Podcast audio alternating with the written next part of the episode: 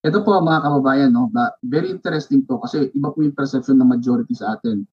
When you are doing e-commerce, o kaya nagbebenta ka, nagbebenta ka sa online ng produkto, pero you're selling your product using the web website or your website and then you're dealing directly to the consumer or to the buyer. Hindi po e-commerce yun.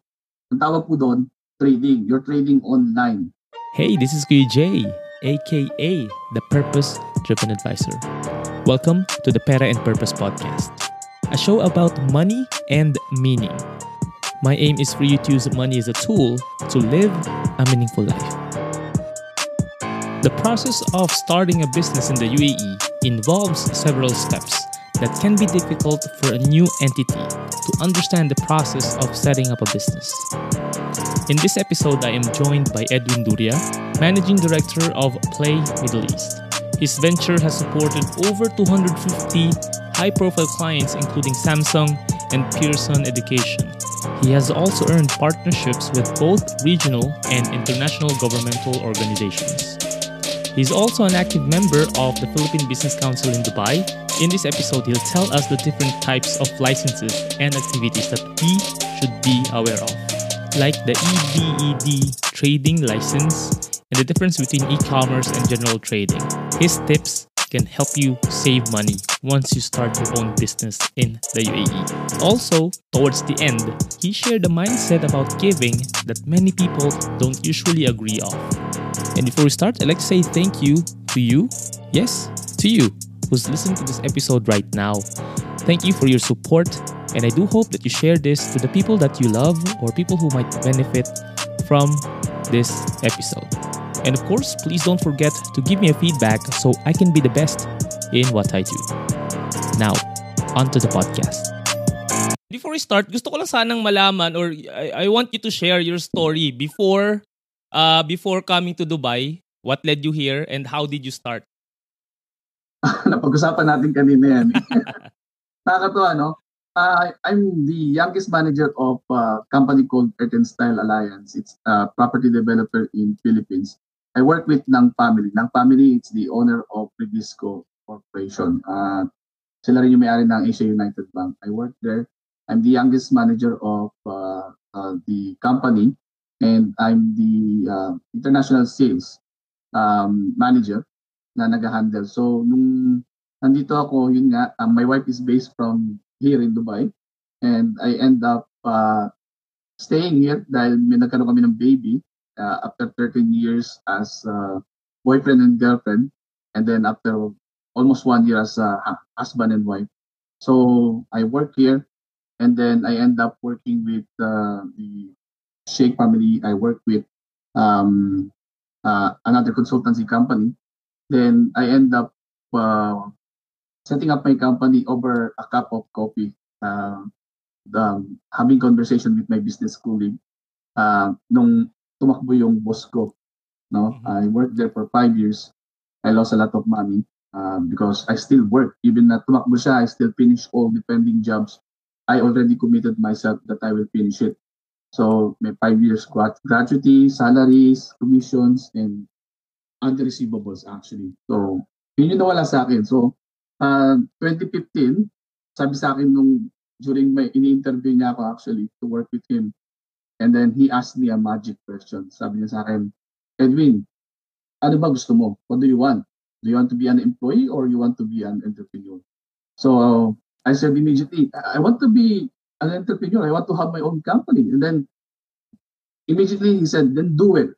So the next day, I end up talking to my partners or my the law firm, the lawyers that I know was giving me business.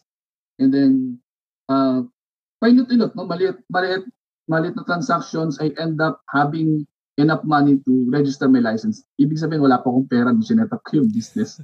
So, I set up my own business and then I started from there, build another network, and, and I, I, be, I become a member of business community uh, called Business Network International. It's currently in 72 countries um, around um, 72 countries and uh, meron tayo dito sa UAE as of the moment around 15 chapters. And I'm happy to be part of it. And currently sila yung nagbibigay ng business sa akin. Uh, 80% ng business ko, it's totally from them. And 100% ng business ko, it's totally from referrals. So, yun yung nangyari sa akin. And uh, I'm happy to be part of the Philippine Business Council uh, for Dubai and Northern Emirates. I'm happy to be part of other community like Corpus for Christ and even from the St. Mary's Church. Um, I'm happy to be part of it and just to give back the blessings dun sa mga kababayan natin na kailangan din ng somehow tulong. Especially nandoon, alam naman natin yung mga nasa nasa Polo OWA, no? We are yeah. More focusing on that sa mga distress OFW. Grabe, ang tindi na story mo bro ha? From uh, from Pinas. You already, you were actually living the life na pala in the Philippines eh, no? And you, you still had uh, you, you still had that uh, that courage to give everything up and restart nag-restart ka talaga dito nung dumating ka sa UAE and uh, you also mentioned yung even yung struggle mo dun dun sa company nung umalis yung boss mo. So, grabe, ibang iba, ibang ibang klase 'yun ah. And may, may plano talaga Panginoon, no? Kasi imagine imagine talagang maganda nga buhay ko sa Pilipinas but uh, again, tama naman yung asawa ko. Mm-hmm. Family first. Kaya ka nagpamilya para magkasama kayo, buo kayo, hindi kayo para maghiwalay. So, Galing. yun yung pinangalagaan namin na mag-asawa. That's why I'm here. We are here actually. And you, you if you live your life for somebody else, it actually means a whole lot more than living life for yourself. Wow, umpisa pa lang to, da, may, na-realize na ako, ako kagad ha. And by the way, we're gonna talk about business here and yung story mo bro is already an inspiration. I think I should have a different session or a different episode with that, yung all about how you started, no? And so you you've started your business uh, a good uh ilan na, five or six years ago. But how did you start it? Or right now, sa panahon ngayon, lalo na may pandemic din, no? ano ba yung pinaka recent na update or ano yung pwede namin gawin on how we can start a business sa UAE? See, uh, maraming promotion ng different authorities. They have different promotions from the discounts or from removing some of the uh, other charges like yung kanilang flexibles. Uh, we have, just to let you know, we have 52 plus free zones uh, in, all over UAE. And aside from the economic department that we have in mainland, uh, when you're registering, uh, usually commonly known as LLC. But bear in mind mm-hmm. that uh, yung term dapat natin sa mga local companies, either local company, DED company, or mainland company rather or onshore company rather than LLC because LLC is also available in various prisons. A lot of prisons are offering LLC, but it's in inside the prison. So yeah, be very careful with that. And I think this is the right time also to register your business or your license. Kasi nga, pandemic, maraming discount ngayon na ino-offer. There are few prisons are offering this, uh, say from discount, meron din silang ino-offer na installment payment. So yun yung dapat malaman ninyo. If you are not, uh, if you don't have enough budget, you somehow, you can start uh, dun sa business mo while paying it in installment yung license mo. Ang importante, legal ka. Importante, uh, hindi ka magkakaroon ng fines, hindi ka yung natatakot na one day, baka mahuli ako, baka magka-fines ako. Ang daming mga consequences ng, ng to-operate na walang palit na license. Okay, well, you, you mentioned bro yung LLC, uh, mainland, and what's the other one? Uh, meron tayong, actually, yung sinabi ko sa iyo, yung LLC, yun yung commonly perception na tawag sa local company. Yeah. Pero ang local company, dapat tawagin natin yung local company, DED company, mainland company, or onshore company. These are the terms ng main company or mainland company or ng DED license issued by the Economic Department. Okay? Ayun, Pero yung LLC, marami ring LLC sa prison. You know, marami ring LLC, marami rin nag-offer ng mga LLC sa prison. Automatically, it's LLC also in some structure. So, yun yung dapat maintindihan natin. Kaya be very careful when you're using LLC. Ah, mainland company mo. No. My company is prison but it's also an LLC. Limited liability company para sa kalaman ng kababayan natin. And uh, hindi lang yun available sa mainland. It's also available in prison. Oo, kasi gamit na gamit yung LLC na yan eh. Kahit nung, di ba, nagtatrabaho ko pa Sabihin, ano yung company mo? LLC, ganyan. Uh, okay, so ano ba LLC, di ba? Parang sabi ko, parang, ano ba? Parang pag sinabing LLC, okay, legit na business na yan eh. Parang ganun eh. I think hmm. nagkaroon. And ngayon ko lang nalaman na ganun pala yung categorization niya. No? May mainland, merong DED kasi kami mismo dun sa company namin, we took a different license. It's under DED pero I'll ask more about that later. And mm-hmm. uh, what are the usual charges ba with when we are starting uh, a business dito? Let's say sa mainland. Actually, kung yung usual charges when we're talking about usual charges, yung each authority they have different charges, no? And at, again, in from my part, I'm only focusing in pro uh, few uh, prison authority aside from the mainland. Kasi I know those prisons, I only work with prisons na alam ko maganda yung after sales customer service. Kasi ayaw natin at the end of the day, we're putting our feet in our client's shoes, making sure that after sales, hindi masakit sa ulo. Hindi tayo nagsasuffer. Wala nang, walang mga surprises. So yung mga charges depends on the prison authority. It can be as cheaper. Meron kasi tayong iba't ibang klaseng lisensya, Jay. Meron tayong tinatawag na freelance. Freelance license is the cheapest and only few prisons are um, offering it. So the prison uh, freelance license can start from 5,000 dirhams to 7,000 dirhams.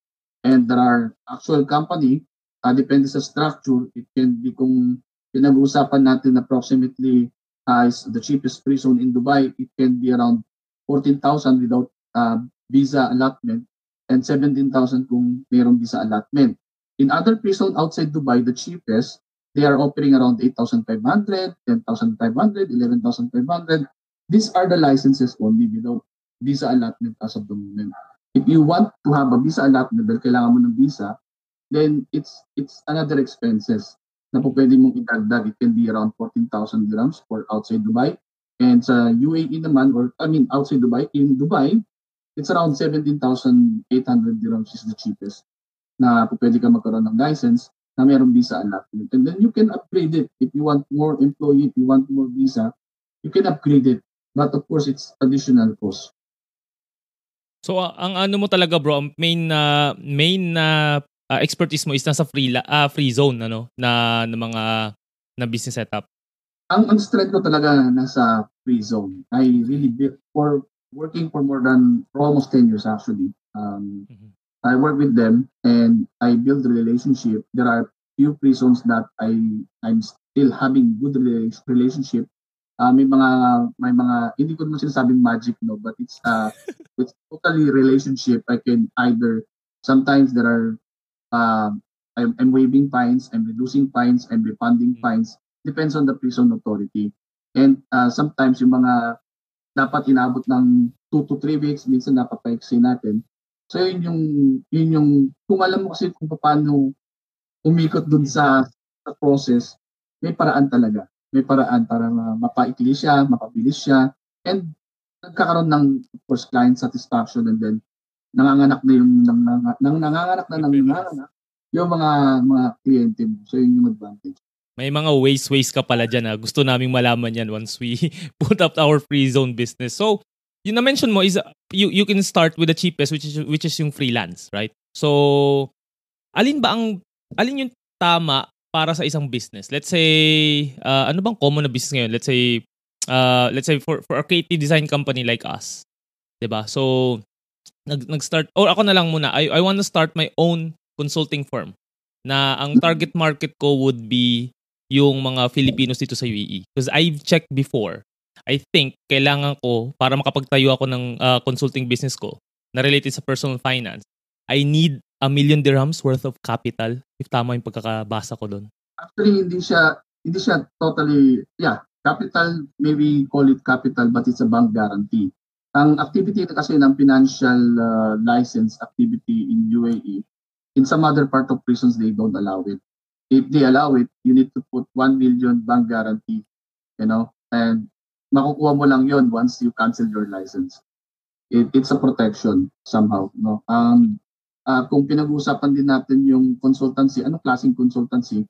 It depend, your license will depend on consultancy. Marami kasing klase ng consultancy. It can be management, it can be marketing, can be IT. So marami. And and this one, uh, just to let you know, hindi to available dun sa ibang uh, we thought na mura no, na lisensya. And uh, talking about like e-trader, uh, hindi to available. Uh, it's a professional license. The e-trader offers professional activity, but mostly, I'll be honest with you, it's covered it, ito yung parang lumalabas na freelance la activities ng ng economic department. When you say consultancy, it's totally different. It's not included in the e-trader license and maraming qualifications before you get the e-trader license. Uh, I know it's cheap, but it's limited. Aswerte to doon sa mga mga individual na gumagawa ng mga freelancing. Tulad ng it's either photographer or project management uh, uh, they can get this license at a cheaper price and they, they can operate. Pero ang qualifications noon dapat resident ka ng UAE may valid visa ka okay? So dapat usually you're doing it only on online okay? Online. So uh, tapos pag tinawag di ba meron tinatawag e-trader license yeah yeah yeah e-trader e-trader license immediately anong perception mo Jay nung kinuha mo lisensya di ba uy e-trader pwede ako mag-trading. Tama? Oh. Pero hindi ka allowed mag-trading kung inaangkat mo yung produkto tapos ibebenta mo. Again, it's only online transactions, no? At pag sinabi mong um, e-trading, pag sinabi mong e-trading, uh, kung ikaw yung gumawa ng produkto, ikaw ang nag-manufacture sa sarili mo, tapos binenta mo, then then it's okay. You can trade. Okay, but if pag inaangkat mo or gawa na yung produkto tapos binibenta mo online, it's not e-trading. It's not covered by e-trader license. Ngayon, nababasa ko sa screen, what's the difference between oh, e-commerce and activities? Ito po mga kababayan, no? very interesting to kasi iba po yung perception ng majority sa atin. When you are doing e-commerce, o kaya nagbebenta ka, nagbebenta ka sa online ng produkto, pero you're selling your product using the web website or your website and then you're dealing directly to the consumer or to the buyer. Hindi po e-commerce yun. Ang tawag po doon, trading. You're trading online. Nagbebenta po kayo ng specific na produkto ninyo. Pag sinabi natin e-commerce, you're just facilitating the transaction between the seller and the buyer. Okay? Using your portal system like like your website. Yun po yung e-commerce, eh, commonly known as like .com, Amazon.com, pre-advertisement to, no? Pero yun yung yun yung way ng tamang e-commerce. Pag sinabi mo ikaw mismo nagbebenta ka ng produkto, trading po tawag doon. Either you're trading if you're trade selling uh, garments, mm. no? Clothes, then trading of uh, garments trading dapat yung activity mo. Ganun yon. Kung nagbebenta ka ng electronics, then electronics trading. Maraming klaseng trading depends on the product that you are trading. Uh, yun yung talagang trading license. Any trading activity na, na meron kang lisensya, you can sell it online. It's not e-commerce. Kasi you're selling your own product or your product directly to the consumer or customer. Again, yung e-commerce, you're just facilitating the transaction between buyer and seller using your web portal. Yun po yung e-commerce. Ganun pala yung... Kaya ko lang nali, nali, akala ko bro, pag ang, ang business mo na online, matic e-commerce na yan. Let's say, binebenta ko tong mug na to na ginawa ko or sa kaibigan ko. And then, let's say, pinromote ko dito sa page ko, nakabenta ko. It's one of, e-co- teka, e-commerce na rin yung ganun. So, trade, pero hindi pala, trading pala yun talaga. Trading yon Dapat ang activity mo, trading. Kunyari, ano, uh, kitchen furniture or kitchen uh, uh, fixture, it depends kung kung yun yung produkto mo. Trading pa rin siya. So, yun oh, yung maling perception. Oh, Oo nga, oo nga. Ngayon ko lang din nalaman eh. And, Kasi just to let you know, maraming kababayan, hindi lang kababayan, no? even other nationalities, tumawag sa akin eh. Uh, they set up, ito sa mga ano, ha? makilala pa tong consultant. Ha? I'm not going to tell you which one. Pero tumawag sa akin. Sabi niya, Edwin, uh, you are repaired, etc. And then sabi ko, yes, what's your active? What, what do you do? And sabi niya, ah, nagbibenta ako ng, ano, ng produkto. Anong produkto? Sabi niya, ganito, ganyan. Sabi ko, okay. And what's your license? Sabi niya, e-commerce. Naku, patay. Gumastos na siya ng mahal. Mali pala yung activity niya. Kasi he's selling it directly to the consumer, the customer. He's not facilitating it, the transaction between the, the seller and the consumer or customer. So, mali. Mali. Ito, may, may nag-comment si Charlon, sabi dito, that's e-trading. So, e-trading naman would be E-commerce plus trading? No, no. E-commerce, you're facilitating. Yung trading, uh-huh. meron kang trading, trading license but you're selling it electronically also uh-huh. your website. It's called also e-trading. Pero yung DED kasi, di ba, no, they call that the license ngayon e-trader. Iba rin yun. E-trader is just the yung tawag doon sa lisensya na mura, na, na cheap, you can get it at 1,600J, right? Oh, 1-2 ganyan. 1-1 ganyan, 1-2. Very cheap. Pero it's a limited activity. And you need to be very careful. Don't ju- just to have license, you just get the license and then hindi pala yun yung activity mo. The, the uses yung ginastos mo. So we need to be very careful. So, y- yung sa amin kasi, we were allowed to get yung EDED. So, sa activities namin dun sa creative design company namin is we uh, yung yung videography, photography, graphic design, web design, Mhm. painting, content writing, and ano pa ba? Anything about content generation. So, Yeah, nabigyan naman kami. It's So, tama lang yun. Ta- tama lang yun. Tama naman yung sa amin, right? Okay. Tama yun, tama yun, tama yun. Tama pala. Baka mamaya na, na ano namin Hindi eh. siya ano ah, again, Jay, hindi siya EDED, it's e-trader license. E-trader EDED. license. Oh, yes, yes. Okay, okay, okay. E-trader license yung... Oh, ta- oh tama. D- yun yung inano namin. And the good thing with that kasi is narire- pwede namin siyang i-renew through SMS lang. And uh, very convenient and uh, ma- makakapag ano ka online, makakapag uh, deal, makakapagawa ka ng business online all throughout. If, if again, related nga dun sa activities yung ginagawa mo. Pero what if ano naman ako, let's say ako, I'm I'm providing consultation for financial planning and I want to charge people. Kunyari lang, I want to charge people online. Pa, pa paano? Ah, hin- hindi ako pwede mag-fall ng e-trading or ng e-commerce, right? Kasi nga like you mentioned, iba yung nature ng industry ko, right? Iba, iba, iba talaga. Hindi siya po pwede. Pero may mga other ways, no? Um, kunyari, if you're having partnership with a financial company, meron exis- existing license, and then let's say you're doing a marketing also on behalf of that company because you have partnership, you have agreement, sign agreement, wala kang lisensya ng to do that one, but you have your own license as freelancers, for example, uh, to market them. You know, pero dapat ang transaction, alam ko naman, di naman ikaw yung nagre-receive ng pera eh, yung kumpanya naman, di ba?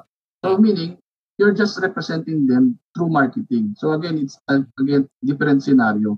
Kasi kung ikaw mismo mag-operate, ikaw mismo mag-receive ng pera, it, you need to have a company with valid, talagang lisensya dapat na meron ka. And yun yung sinasabi mo kanina yung financial uh, uh, company na activity. And Jay, I think it's really good to share also with our kababayans. Yung na-experience mo, di ba? Sabi mo nga, di ba? Oo. Um, yung nag-renew ka ng e-trader license mo through SMS, it's easy. Right? Pero meron, remember, meron kang bad experience na yung unang nag-register ng license mo, parang ang, ano, parang ang feeling, ano, you know, ano, hold up pa, parang gano'n. So they are charging you, they are charging you separately that they, they are giving you wrong perception where you cannot move, they can only do it through themselves. Tama?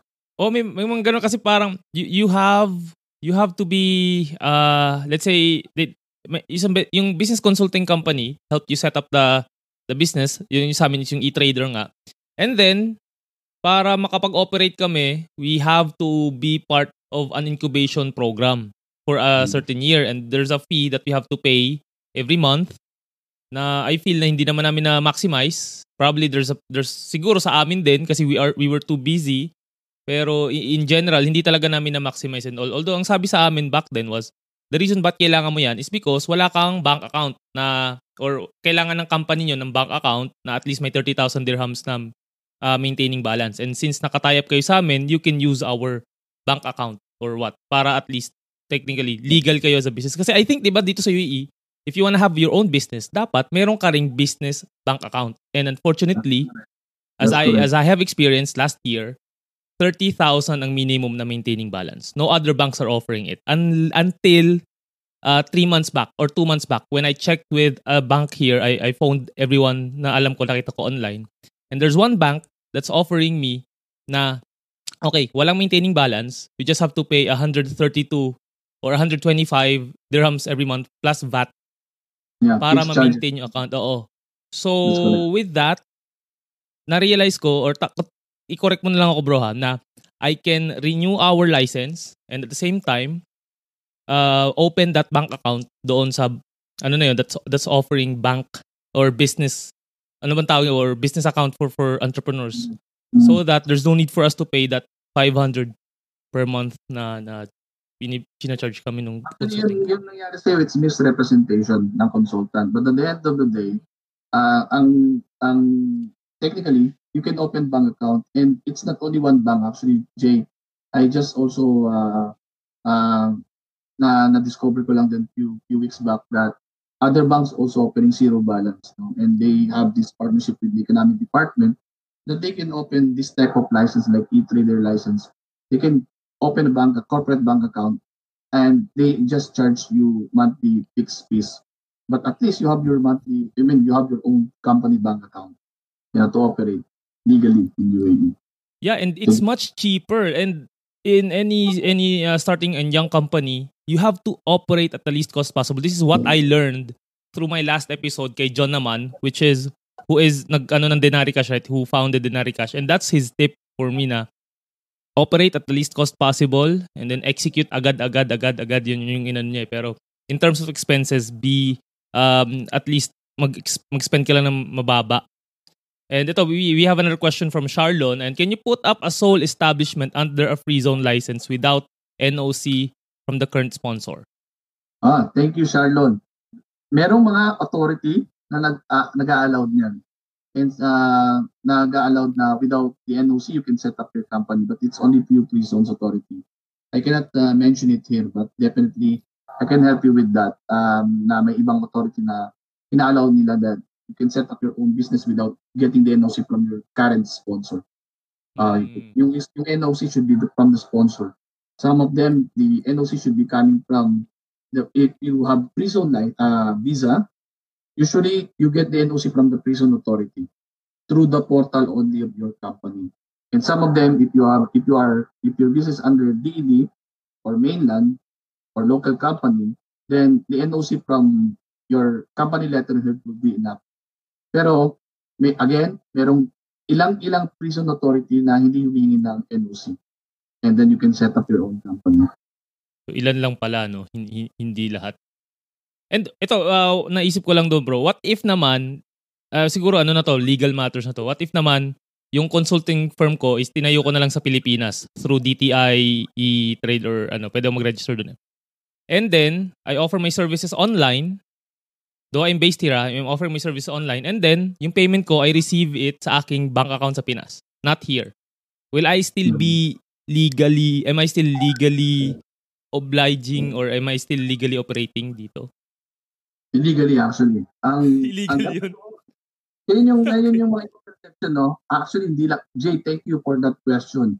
Meron talaga tayo, hindi lang, hindi lang Pilipino, even Singaporeans na, na, na-encounter ko, even other nationalities. Uh, rather than spending money, ginawa nila yung ganon. They set up their company in their home country and then operating here. Pero, again, technically, if you're operating here, if you're doing business through here, at the end of the day, uh, kailangan mo ng lisensya. Wala yan, JP, nagkaiba sa Ayala, no? Ayala, for example. I'll, I'll, I'll, binanggit ko na yung brand, Ayala. okay? nagkaiba sa Ayala. Okay? Pag yung mga ibang property developer pumunta ng Dubai, okay? Nagbenta sila, ibang transaction nila, they are remitting the money, yung mga OFW, they are remitting the money going towards to the company of the or property developer sa Pilipinas. Tama? Yeah. Actually, pag nagma-market ka dito, dapat meron kang representative office. Ang tawag doon representative office, you can do marketing. Okay? Because yung majority of the real estate company, dapat, or property developer, dapat meron kang representative office uh, dito. And then, then you can sell it, you can market it. Ganun yon You can market it. Pero kung nag-operate ka dito ng nag nagbebenta ka tapos wala kang wala kang lisensya dito, wala kang representative office, for, for example, yung ibang other property developer, then it's illegal. It's illegal. Alam, ala, hindi naman, ano eh, ayun, at the end of the day, it's risky. It's risky for them. Yeah. Wag lang daw mahuhuli, no? So ito, sabi ni country manager ni Mr. E, ayan, salamat sa advertisement, bro. Sige, kita mamaya, Enrique. o sige, we've, uh, we've gone to our 30 minute mark and uh, let's have a quick break muna. Nasa na ba yung ating commercial? And of course, this is always brought to us by Dinari Cash. Yo, what's up? This is Real Talk Darbs and I have very exciting news for you. Dinari Cash and Beam and Go has decided to tie up to bring groceries to your loved ones in the Philippines. By using the application Denari Cash, you can actually deliver yung mga groceries na gusto nating ipadala door to door sa Pilipinas. In light of the community quarantine and growing COVID-19 cases in the Philippines, we are tying up with Beam and Go para sa mga kababayan nating OFW na nandito sa UAE to buy groceries. So what are you waiting for? Download Denari Cash app now and enjoy a lot of services, not just sending money, but also sending grocery to your families at home.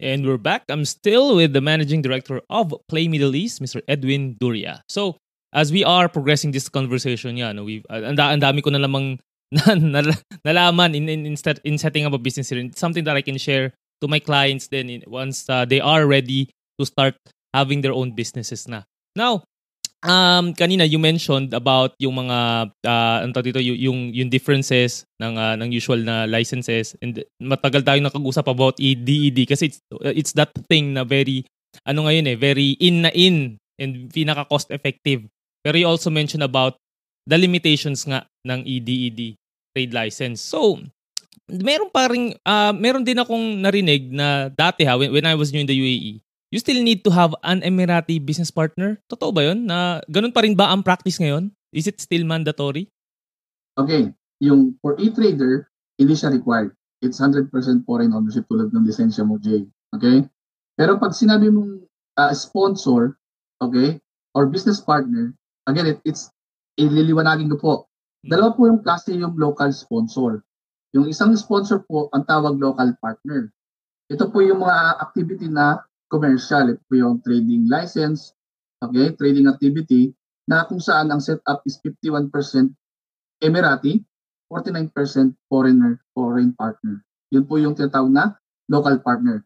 The other side of the local sponsorship, yung tinatawag, is local agent. Local agent meaning 100% owned by a foreign national, but the Emirati is just an agent.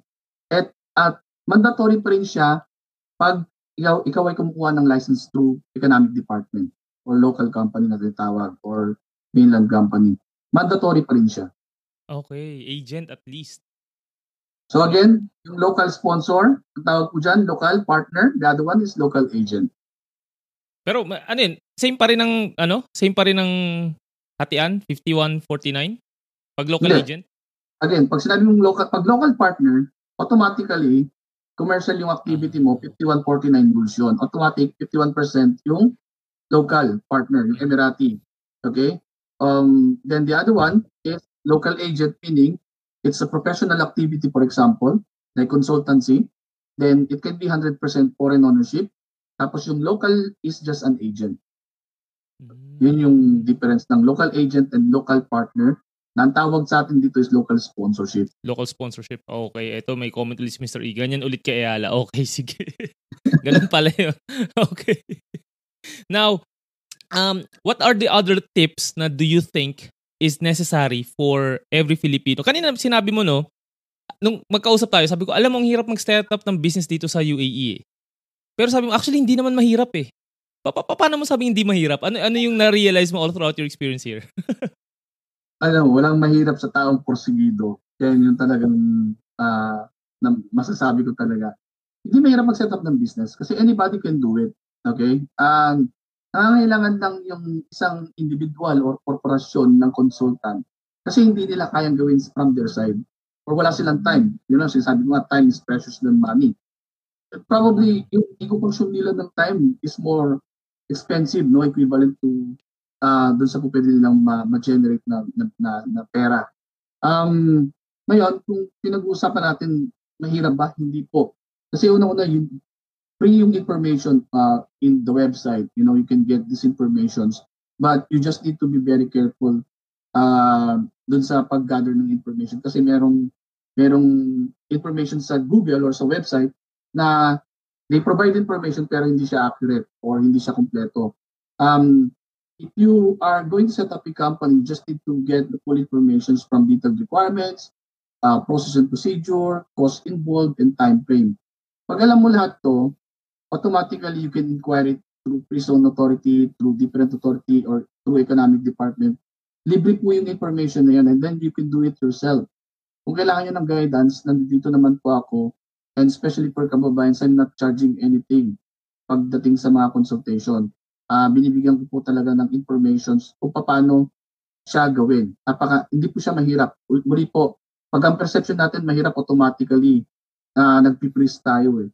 And rather than we're moving to our plans uh, to have our own business, natitenga siya, no? nadedelay siya ng nadedelay hanggang sa hindi na natin siya magagawa.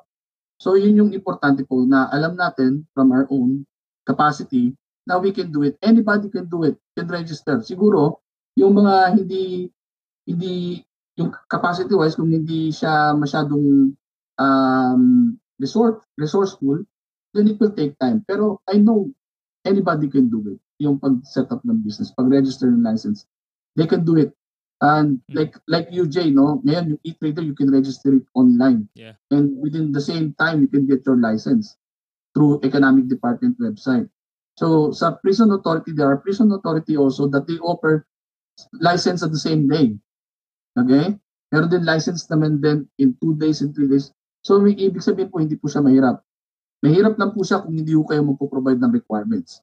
Kailangan pag lumakad ka, kompleto yung requirements. If you have all the requirements, then madaling-madali po siyang i-register. Ganun po yun. Tama, and wala, wala namang mahirap sa taong masigasig at ma, masipag gumanap ng paraan eh. And I just uh, come to realize na if I could have asked you for advice last year, I could have saved like uh, more than... Or more. What? Yeah, oo nga eh. I mean, it's something that I could have done on my, by, by myself and siguro I could have paid you ha- half of it still and I still saved uh so much money in the end, right? So Jay, yun yung advantage. Yes. Just Sige, to cut you, no? para alam ng kababayan natin. Si Jay po, tumawag siya sa akin just to share the experience. Sige. Pero nagawa ni Jay to gather information how to renew it without going to the consultant na previous consultant na, na ginamit nila to register the license. And he end up saving a lot of money by being resourceful. No, tumawag siya sa akin, humingi advice, tumawag siya sa authority, tumawag siya sa banko, and then he end up renewing his license through online by using mobile phone and save a lot of money. So yun yun. So ibig sabihin, kung kaya ni Jay, kaya ng kahit sino pong Pilipino yan. And salamat uli bro dun sa advice na yun kasi it really, uh, kinausap ko sila, ano, sila Doki, sila Emong, and uh, ito yung course of action natin moving forward kasi nga we wanna operate the least cost possible. Ito lang yun eh. ito siguro ah, one thing that I learned in life is that you don't have to learn everything eh. Hindi lang lahat ng bagay kailangan alam mo eh. You just need to know the right people. Yun yun. And in terms of business setup, the right person is this guy, Edwin Duria. Okay? So, wala nang iba. Siya lang. If if in terms of uh, in terms of uh, yung mga legal advice, si Attorney Barney, okay? In terms of business setup, Edwin Duria, okay? Yun yun. Now, we have another question here from Charlon. Mukhang masigasig tong aking kaibigan na to ha. Ayan. Happy birthday pa, sa, pa pala sa'yo bro, advance. So what will happen if the business you set up failed unfortunately and you just decided to close down the company? Do I need to pay some fees? Yes. Tama po kailangan niyo po magbayad. Uh, it doesn't mean po na nalugi na kayo. It doesn't mean po na hindi po kayo kumita. Eh, papabayaan niyo na lang po yung kumpanya as na, na redundant. So, um, legally, dapat po i-liquidate or i-cancel yung lisensya technically para po malinis yung pangalan ninyo, malinis yung record po ninyo, and you will not end up paying a huge fines after. For example, Charlon, no, you, you set up your business, hindi siya nag-materialize in one year time or in two years time and then uh, pinabayaan mo na lang siya. When you are planning to set up a new company, it will show in the record somehow. You know, lalo na kung centralized yung records. Uh, makikita at makikita yan. And if they found you that you're liable in some other uh, or mayroong liabilities sa previous company mo, previous company mo, you will not be able to set up a new business. Besides, you might pay a huge fine for not liquidating or canceling it properly. So, yes, we need to pay more money for canceling the license. Ganun lang po yun. Hmm, okay. May ganun pa pala, no? Hindi dahil... So, kahit mag-declare ka na ng bankruptcy, you're still liable. Tama? Yeah, you need to pay not unless it's technically canceled from the authority. Hmm. Hmm, so paano may iwasan yun? Kailangan talaga, pag nag-build ka ng business, it's something that you are fully decided. Pero hindi mo talaga masasabi kasi business nga, it's the highest, it's, it's the highest form of risk. Kasi business is still an investment. We invest in the stock market, we invest in real estate, and also in our passion. And sometimes yung passion natin turns out into a business. Pero it's very risky. So, yon Charlon, I know you've been trying to uh, to find ways on how you can start your business. And yeah, you really have to make some good plans muna for that. He's a young guy. I mean, uh, 20s pa lang yan, 25, 26. And then he's really interested in entrepreneurship. So, lagi ko sinasabi sa kanya na kausapin niya yung ano. Pero kumuha ka muna insurance, okay? Wala ka pa insurance eh, di ba? Every business owner has an insurance policy. Okay, so yun, very basic. Ayan, shoutout na kita ng live ah. Sana naman, okay. So, um, any other tips bro na kailangan naming uh, tandaan before we start the business? Baka may na-miss ako, may na-miss out ako na you think is very important. Ah, pag mag-set up ka ng business or your own company, uh, hindi lang yan passion eh. Hindi lang talaga passion yan. At uh, dapat talaga we should learn from our mistakes. Dapat meron tayong meron tayong pipeline na tinatawag no. If if uh, A plan A failed us, then we should have plan B uh, in general po talaga, uh, makaka-experience po talaga tayo ng mga failures but we, we, need to, we need to learn from it. We need to uh, face the consequences. At the end of the day po, well, as long as we're learning, pag nangyari uli yan sa atin, mas madali na natin siyang i-handle. And ganun din po yung uh, sa mga sa mga kababayan natin or someone we know, it can be friends, it can be relatives na na na-experience yung na-experience mo, then you have the right uh, idea kung paano mo sila tutulungan by giving those tips kung paano ka nag uh, nag-survive or paano na solusyonan yung isang problema. Um, again po, nung nag-set up po ako ng company ko, uh, 80% po talaga kinakabahan po ako. Against din po yung yung wife ko na mag-set up ako ng business. Kasi we and we we are usually uh, used to uh, receiving a normal and regular income. Uh, but again, pagka nagpursige ka, uh, ang number one tip ko sa inyo when you set up business, join community. Ano po yung mga community niyon? Hindi naman, marami po tayong community dito, lalo na po Pilipino.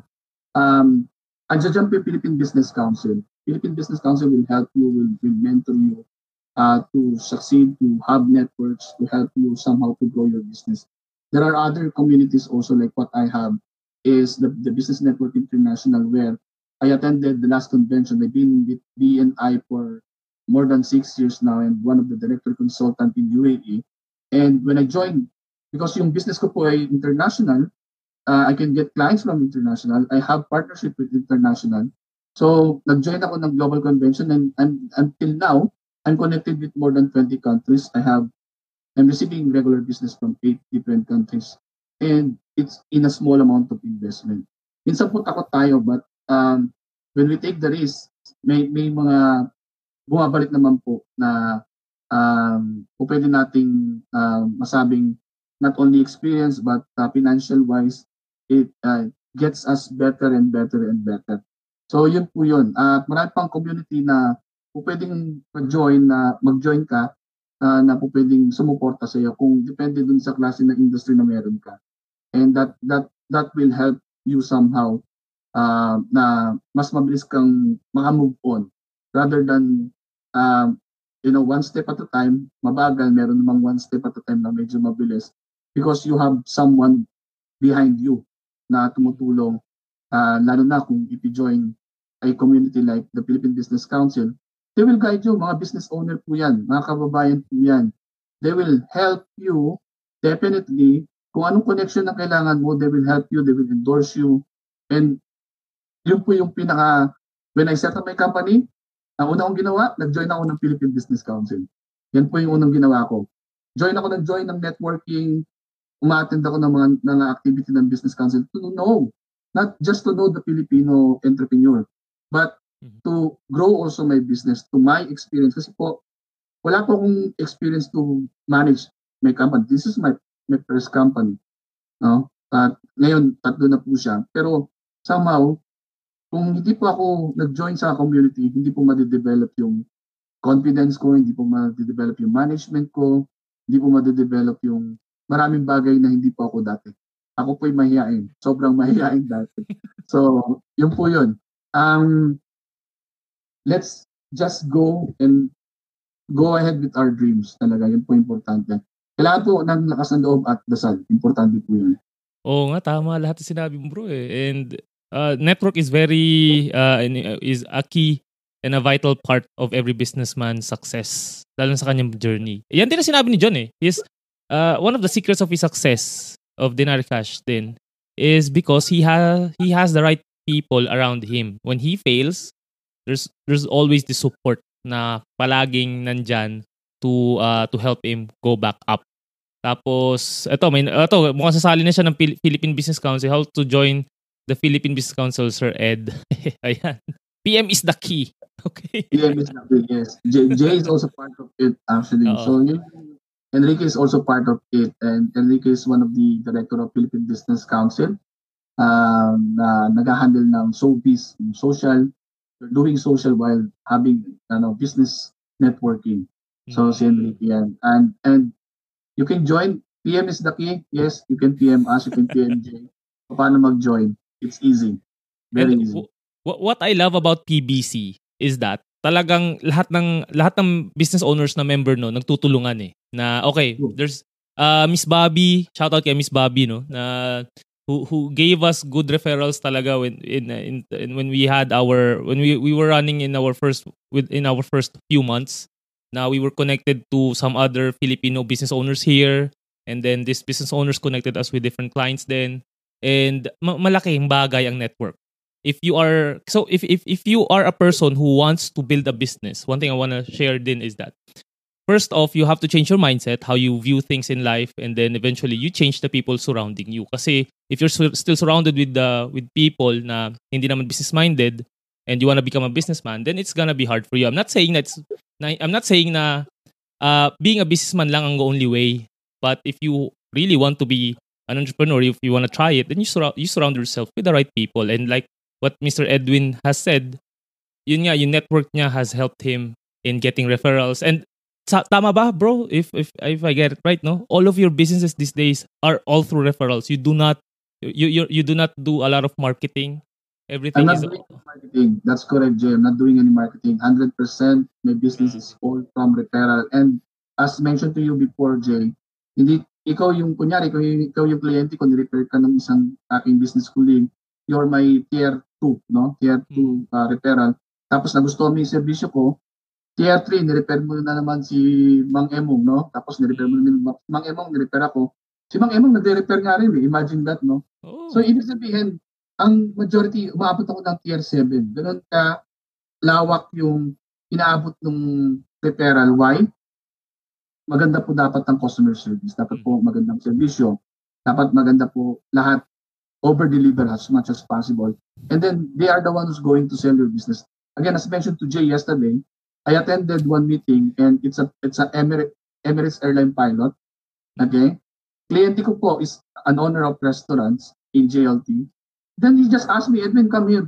Let's meet. He go, why? Let's just meet for five minutes. And then I attended the meeting yesterday sa isang coffee shop. And then suddenly may dumating na na tao. And then sabi sa akin ng kliyente, this is the one I'm telling you. This is Edwin. He's the one who's helping me a lot when it comes to my licenses services. Walang kanik-anik eh. Sorry no, kailangan ko ba banggitin yung amount? Ikaw, sige. Without say, without doing anything, you know, uh, nakakuha ko ng business worth uh, 13,000 dirhams. So, wow. Yun yung, yun yung pag if you're doing a good thing to your client, mga anak po ng mga anak po yan. And that is tried and tested.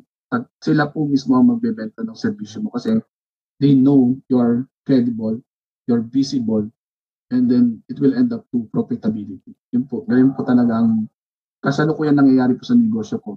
100% totally reference po. Wow. So it's it's only based on trust talaga eh. And uh, like ako, if if there's one person who's asking me about business, ikaw talaga yung lagi Di ba, ikaw, ikaw lagi ko mini-message eh. Ito, may naghahanap, may nagbebenta ng lisensya niya. eto, go to go talk to this guy. And if if you really take care of your clients, the business take, is being take care on its own eh. Kasi nga people are the one who's marketing you. Hindi mo na kailangan mag-exert ng so, so much effort. Pero again, he built it through his network muna. Hindi naman yan ganun kagad na referral na agad eh, right? So hindi po magic. Hindi po hindi magic. magic, yeah. Uh, you need really to you really need to put a lot of time to build your relationship. Hindi po yan yung uh, uh, we believe in givers gain, no? Uh, especially in our business group. Um, we believe in givers gain. Know, what comes around goes around. Pag ikaw ay nagbigay ng business, automatically you help someone, yung help talaga babalik sa'yo. Huwag ka mag-expect, automatically babalik sa'yo. Hindi ngayon, o pwedeng bukas, o pwedeng sa isang linggo. But it will come back and probably bigger than the one you give. Kasi nung, nung member ako ng business group namin, sabi ko, bigay ako ng bigay ng business. Ako yung top notcher sa score ng KPIs namin. Sabi ko, bigay ako ng 8 months na, nagbibigay ako ng business. Repair ako ng repair, na-close nila. So, so yung credit na pupunta sa akin, ako yung tumataas when it comes to performance. Ko, 8 months na, wala pa ako natatanggap ni 5 duling ha. Sabi ko. So nagsimula siya sa isang transaction, very small transaction, Mhm. PRO services, 250 dirhams worth. I took it. And then it starts from there. Now, yan, katulad ng mga nangyayari ngayon, it can be 10,000, it can be 500, it can be, it can be 5,000 dirhams transaction, pero hindi na po ako nagbebenta. Ang nagbebenta na po sa akin yung mga kliyente ko, yung business colleague ko kasi they know me how I work. They know how credible I am. At hindi po ako yung yung fly-by-night company. So I usually I usually give full informations without asking anything. That's it. Mhm. Tatakpan ko mata ko, sasabihin ko, A, B, C, D, ito yung gawin mo, ito yung dapat. Sabi ng kliyente nga sa akin eh, ah, oh, Edwin, binigay mo na lahat, di ako nagagawa, sabi ko, di gawin mo. di gawin mo. Di ba? Yung, kaya mo naman gawin eh. Tapos tinry niyang gawin, hindi niya nagawa. Yung pala, yung, yung license niya, ito yung ano no, success story na meron ako. Na, na sabi niya, di, di niya nagawa. Ginawa niya, Edwin, you're very expensive.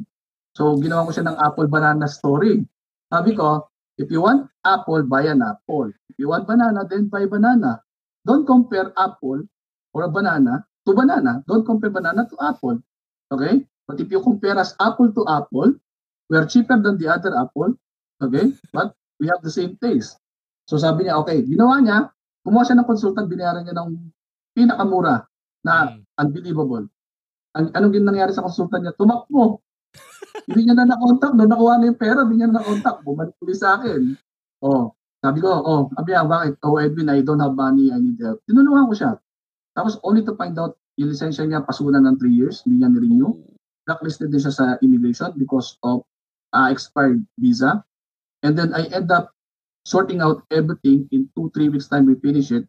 And then sabi niya sa akin, Edwin, Edwin, nung sabi niya, how much I owe you? Sabi ko, you don't owe me anything. It's free. Mm. Sabi mo, wala kang pera eh. Di ba? Pero, tapos ni, umiiyak, niyakap niya ako doon sa Starbucks. Eh, ang laking tao nun, Egyptian eh. Laking tao nun, sabi ko, don't hug me. They might think I'm your girlfriend, sabi ko. No? so, nung, nung after a week, he sent me a check. Kung ano yung charges ko, na inoper na kinote ko sa kanya, binigay niya sa akin, binayaran niya ako after a week. Ah. Okay? And then, I didn't know that that guy is one of the, uh, sabihin na natin na experienced business consultant. Tapos, ni-refer niya ako dun sa grupo niya. Kilalang kilala siyang consultant. Yung profile niya pala nung binasa ko, napakalaki niyang tao. Hindi lang siya malaking literal na tao, but connected siya sa maraming business owners and then he referred me to those network. So, it's a win-win solution. Grabe. You never yung, know. yung mga tinatanim mo talaga, uh, may, ma- may aanihin ka in the future. It may not be monetarily, but it, it can be in different forms eh. And I also believe in the law of reciprocity. What you give is something that you'll also get in the end. Kasi yung iba nga may nabasa kong quote ni Gary Vaynerchuk, if you're giving something, if you are giving and you're expecting something, then it's not giving. 'Di ba? It's uh, like a form of manipulation or what. So, eto, huling tanong mo na to, Charlon, kasi magwa one hour na kami ni, ano eh, for installment plans, what are the required documents? Should I need to issue post-dated checks po ba and need din po ba ng bank statement? Again, um, only few prisons are offering it. And PM is the key. Um, yung meron pong, meron po akong magandang relationship sa isang authority na you don't need to issue post-dated check. You don't need to. Pero pwede siyang installment. Pwede ka magkaroon ng business at uh, they will also help you uh, dun sa um, journey mo when you are starting your own business. And considering it's a Dubai license, the cheapest among Dubai authority, and you can pay in installment basis. And you don't need to issue post-dated check. You don't need to issue uh, to show bank statement. No, it's based from trust. So meaning, pag ni-refer kita as kababayan, okay, and kilala ka naman ni Jay, alam ka kung saan ka hanapin. So pag ni-refer kita, they will give you that uh, because they are not offering it to everybody. They're only offering it in few consultants that they know. You know? So, pwede kitang i-negotiate doon na installment without issuing anything. That's it. Easy. Iba talaga pag uh, nakasandal ka kay Edwin Duria. Yan.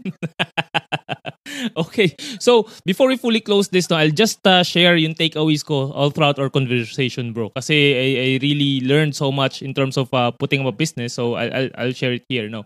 And one of the things that I learned is that if you really want to set up a business, you have to understand the differences of the the types of especially on the type of activity that you are uh, trying to conduct. Kung anong klaseng business yan, it has to be uh, partnered with that kind of license then. So, also, make sure na you speak to the right people in terms of things that you do not know. Especially, lalo sa business setup, I highly recommend ang Play Middle East under uh, Mr. Edwin Duria for his guidance. All right, especially for Filipinos talaga. And many of those who are watching this are Filipinos. So, if you want to have a business uh, to form a business, go and meet this guy. And one thing I also learned from him is that you need to have a good quality of network so that your business can thrive in the future. And for you to have better referrals as well, you need to really uh, provide excellent quality customer service. Yon. Galing. And dami, daming talagang natututunan pagkausap mo mga experts. And that's one thing I love about technology these days. I can speak to you directly and ask questions as they uh, come by. Now, since this episode or this program that I have is mainly talaga about uh, personal finance, business, and entrepreneurship, and I just want to know, bro, how how would you like to be remembered in terms of how you used your money? Because I I want people to be more purposeful or live life in intent in terms of managing their finances instead of squandering it, diba? So, uh, for you, bro, how, how do you want to be remembered through that subject? Sa akin siguro, dalawang bagay lang ang um, pwede kong i-share siguro. The, the first one is basically sharing it with others. Uh, I, I believe really by, by sharing it, uh, it will generate a good, not good amount of money, but good amount of uh, blessings to others. You know, um, if you're helping someone, especially in need, then definitely it's uh, it's a win-win solution. No? Uh, iba, di po kaya bilhin yung pakiramdam na nakatulong ka. That's number one. The second one, it's really investment to, right now, we're investing in uh, in our future talaga. Uh, we, we have real estate property, we have around three properties as of the moment. Um, and uh, insurances, ang dami yan. Meron na akong apat. Eh, ganun din yung mga pamilya ko. Kasi I don't believe with insurance before, honestly. And uh, when I'm driving vehicle in Shakeside Road and then at the same time, two to three times in the same day na nag-drive ako, muntikan na umaksidente, that's the, that's the time that I realized na paano kung may nangyari sa akin. And kasama ko yung asawa ko that time. So, iniisip ko yung bata, yung future ng bata. So, I end up getting all these insurances. And uh, mas naintindihan ko siya. And that that's are the two things that I think um, we need to consider when it comes to um, uh, when we are using our funds uh, resourcefully or uh, paano ba natin sasabihin, no? wisely.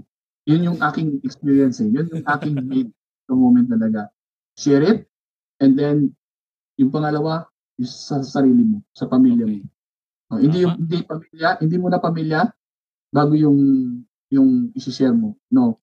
Ah, uh, iba po, sorry po kung yung iba, yung po talaga yung sa amin. And uh, we prioritize po muna yung makatulong. Makatulong. Importante po. Lalo na ho ngayon, during pandemic. Oh, and many people would say na charity begins at home eh.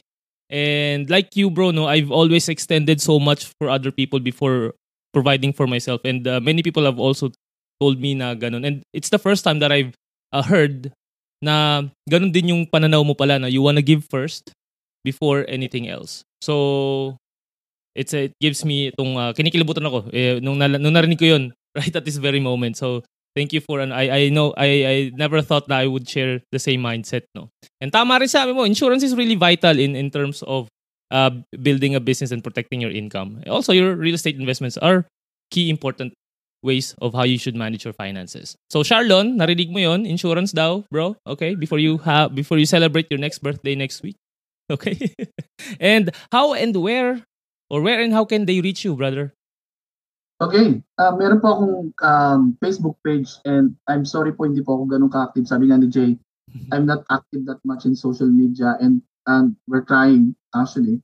Uh, sa Facebook po you can reach us reach us through uh, Play Middle East Business Consultancy uh, sa Facebook page.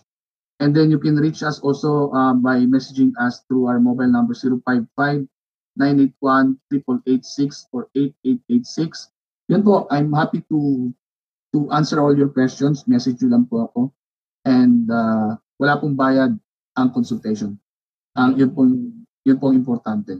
Wala pong bayad ang consultation lalo po sa mga kababayan. Thank you po. And I think you have a website, right? So ito yun, no? Uh, chinek ko online. Play. Yeah. Website nyo ba to? Baka maling website to. yun yung website ko. Kaya lang parang hindi pa siya updated. I'm working on it.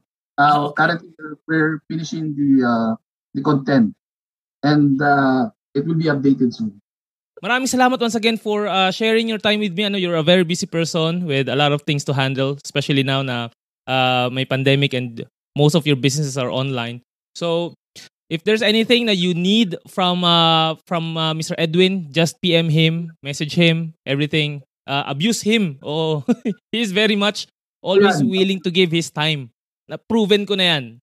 Pag nag-message ako, there will always be a response. He'll even call me to clarify the things that I do not understand. Kasi medyo slow learner si Kuya Jay. Kailangan pa ulit-ulit. So, he has the patience to uh, explain yung mga bagay na gusto mong malaman about business. So again, I'm vouching for Mr. Edwin Duria for his great service to many Filipinos here and all the business owners and soon to be business owners. So today, ngayon pa lang, we are welcoming you to the business world and we want to see you excel. So message nyo lang kami or si Mr. Edwin Duria na para makapag-start ka na sa iyong business. So bro, once again, thank you so much and to all to the 5 million viewers that we have up to this time. Thank you so much for watching and see you on my next episode. Hey, you've reached the end of the episode. Thank you so much for listening. If you have any questions or clarifications sa episode na to, or if you want to schedule a financial planning session with me, just message me on LinkedIn, Facebook, Instagram, or send me an email to purposedrivenj at gmail.com, or you can send me a WhatsApp at 052 143 5522. And as always, don't forget to give me a feedback so I can be the best in what I do. Yun lang. Bye-bye!